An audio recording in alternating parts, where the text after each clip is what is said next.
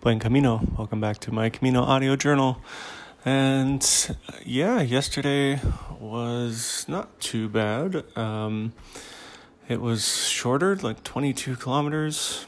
So um, I actually got into Portomarín, where I am now, uh, just right around noon, 12:15, I think, uh, which you know is pretty short day of walking. If I if I was doing this over again, um, I would from the last like five days or six days. I probably would combine into into three long days because I'm uh, like strength wise feeling really good. I mean, I've got no blisters. My legs feel good. My knees aren't hurting. So um, I think I've you know I've strengthened up, but but have the shorter days at the end when I actually probably could be doing longer days. But that's all right. So the um, the landscape around here. One interesting thing is that it's you, there is no level anything. It's sort of the trail is constantly going either up or down. Um, not a lot, not a ton, but it's just um, it's kind of all rolling hills of of farmland with these you know little villages dotted uh, on the landscape. Most of them don't have any sort of like services or anything like that. So um, these pretty small towns that all seem to have the same thing, which is a bunch of cows and a, a German Shepherd. Every village has a German Shepherd, or like six German Shepherds.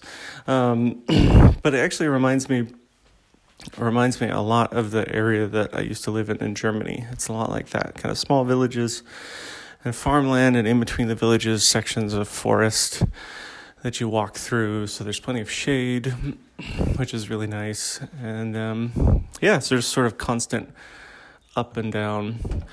Uh, got into Portomarín at like 12:15. Uh, it's a nice little town on a river. Um, probably it's actually the largest body of water I think I've seen on this entire trip. Um, fairly large river with this big bridge coming into town. And uh, yeah, had a fairly relaxing night. I I did make the decision just before coming into town to to not stay uh, at the big albergue where I had planned to because I noticed that looking on my app that it had 170 beds and I had spent the day uh, again with just like hundreds of Spanish teenagers and just didn't want to experience that at night as well. So uh, I went ahead and switched and got myself uh, some private accommodation. Um, my sleep schedule from the other night when it was so hot is just kind of completely thrown off. So I, I checked in and got showered and then um, fell asleep and slept for like three hours, which was nice, except for it didn't, again, made it kind of hard to fall asleep at night because I had slept so much during the day. So I'm a little thrown off sleep wise.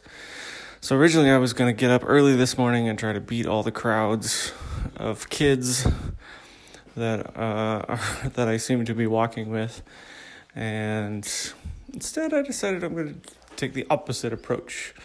Um, so I just had a nice breakfast here where I'm staying and I'm taking my time. I'm gonna leave super late. It's like 24 kilometers today, so it's not um, anything crazy. And I've got a place booked already, so I don't have to worry about getting ahead.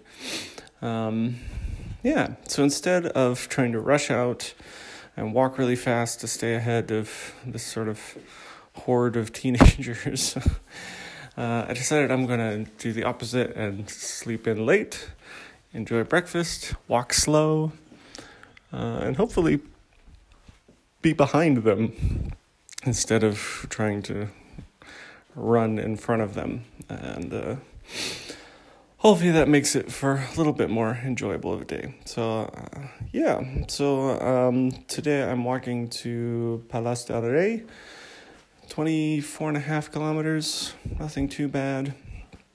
Should be a nice walk. It's going to be really cool today, which is another reason why I don't need to get out so early. I think it's only going to be in like the mid 70s, so it should be a really nice day. Um, yesterday was really cool, actually. I don't even think it got up to that. It was cloudy and foggy all day, and um, it's actually a little bit cold when I arrived in into town. So, um, kind of back to what the weather that I had experienced for most of the Camino, actually. So this heat wave has been unusual for my Camino, but not unusual for um, a typical Camino. It's typically quite hot uh, this time of year. So uh, been really fortunate in that respect that uh, I've had one of the one of the coldest summer Caminos ever. I think, which don't mind at all.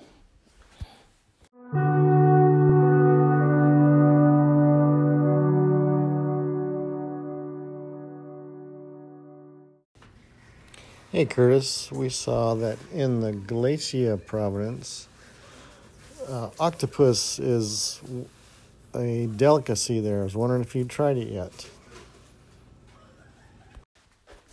Hey Dad, uh, great question. I have not, and that's purely a um, a practical point, a reason why I haven't actually. Um, uh, people who know me know I'm a big seafood fan. However, the only times I've ever gotten food poisoning um, were from seafood. And so I have avoided all seafood on this trip just in case. Um, I may, as we get a little closer to the coast, uh, I will probably have to try some um, because I, I did notice that, that that's a, a specialty around here. Um, but I, yeah, basically just wasn't going to take any chances. Uh, and I do know a couple of people who've who've gotten some food poisoning or some sickness on the trip. So, um, yeah. So just purely out of trying to avoid any chance of getting food poisoning, I I have avoided all seafood on this trip. Maybe that's a little paranoid of me, but just thought I'd play it safe. So maybe towards the end, I'll I'll make sure to try some for sure though.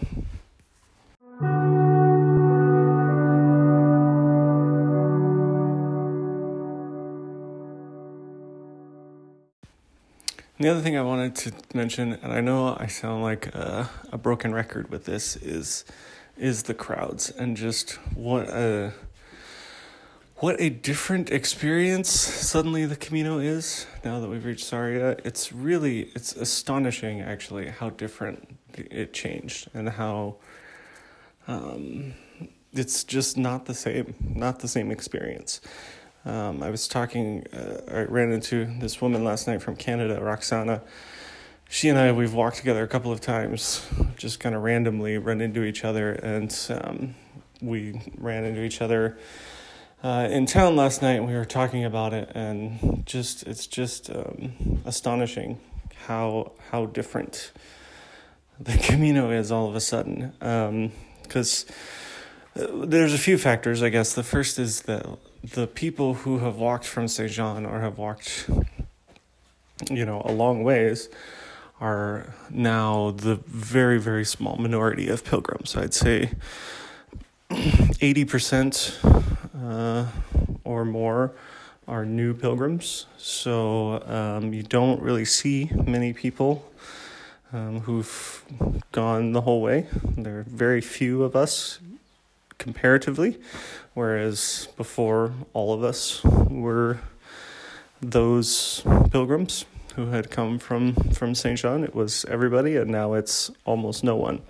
Uh, it's also probably ninety percent now um, native Spaniards on the Camino. So whereas before you'd hear you know half dozen languages throughout the day, now it's it's primarily Spanish, and it's um, you know large groups of people.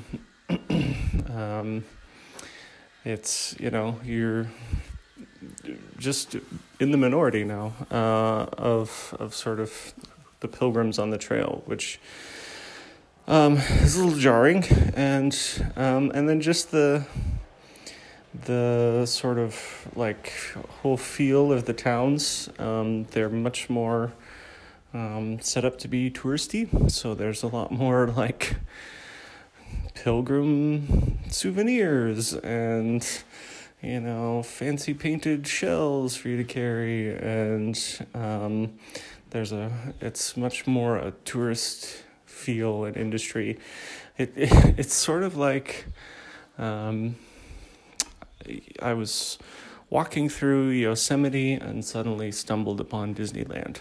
I mean, that's that's what it feels like.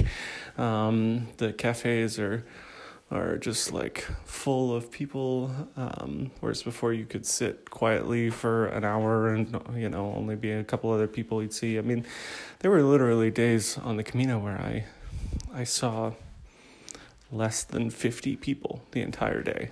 Like total, not just pilgrims, total people. Um, and now there are, you know, if I had to guess, I'd say probably yesterday I saw four, four to five hundred people uh, on the Camino. So um, yeah, it's it's a bit a bit jarring, and um, it's it's a whole different experience. It's not the same experience, and uh, I was telling Roxana last night that if if uh, I knew anybody that was going to do the Camino and they wanted to do just the last hundred kilometers, because see, the last hundred kilometers is what you have to do to get your Compostela, to get your certificate. And so that's why people start in Sarria and just do this last hundred kilometers.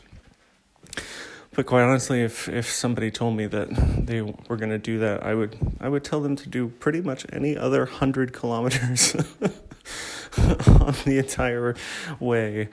Um, you wouldn't get a certificate, but you'd have a much nicer experience um, if you picked almost any other 100 kilometers. Maybe not the 100 kilometers on the Meseta, but um, it's, it's, yeah, it's just not the same uh, which is fine. I, I sort of knew it was coming.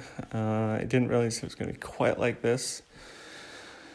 Um, but it, you know, it is what it is, and so so that's why today I'm gonna take my time and and enjoy, try to enjoy myself a little more. Um, oh, one of the other things I was thinking was so um, everywhere you go, you get a stamp in your pilgrim's passport, your credencial.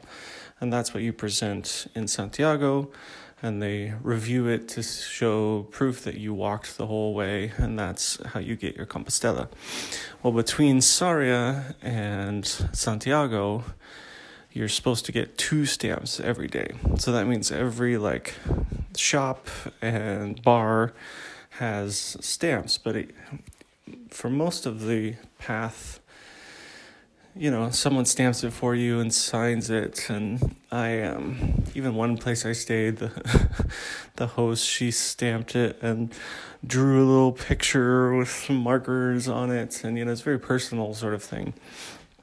Here, uh, like I walked into a, a bar for some coffee yesterday morning, and it was just like, there's the stamp over there. And they just sort of have it sitting off to the side and, um, there were like 14 teenagers all fighting over it and trying to get a stamp in their passport, you know, and that's just pretty much every stop was like that. Everyone sort of pushing and shoving to try to get to the stamp thing to put in in their credencial and yeah, it's just that sort of stuff that um, making this last bit of the journey well, not last, but this part of the journey, um, not quite as enjoyable as as it has been. So, so anyways, today I'm gonna take my time, chill out, uh, enjoy the nice cool weather, walk slow, and uh, yeah, and just not let it bug me. Um, so, uh, and, and part of why it's not going to bother me as much. And I just mentioned or alluded to it is that Santiago isn't my isn't my final stop. So um, I know that I'm walking afterwards to Finisterre and Muxía, and so not many people do that because the point is to get their Compostela and Santiago. So, and often people just take a bus to visit Finisterre, and so I think those last few days uh, are going to be much nicer and much more like the rest of the Camino. Um, so I'm not too worried. But, anyways, I still have not packed up any of my stuff. It's almost nine o'clock, and so I should do that and uh, get out. Uh, yeah, I'll get out when I get out. How about that? Buen camino.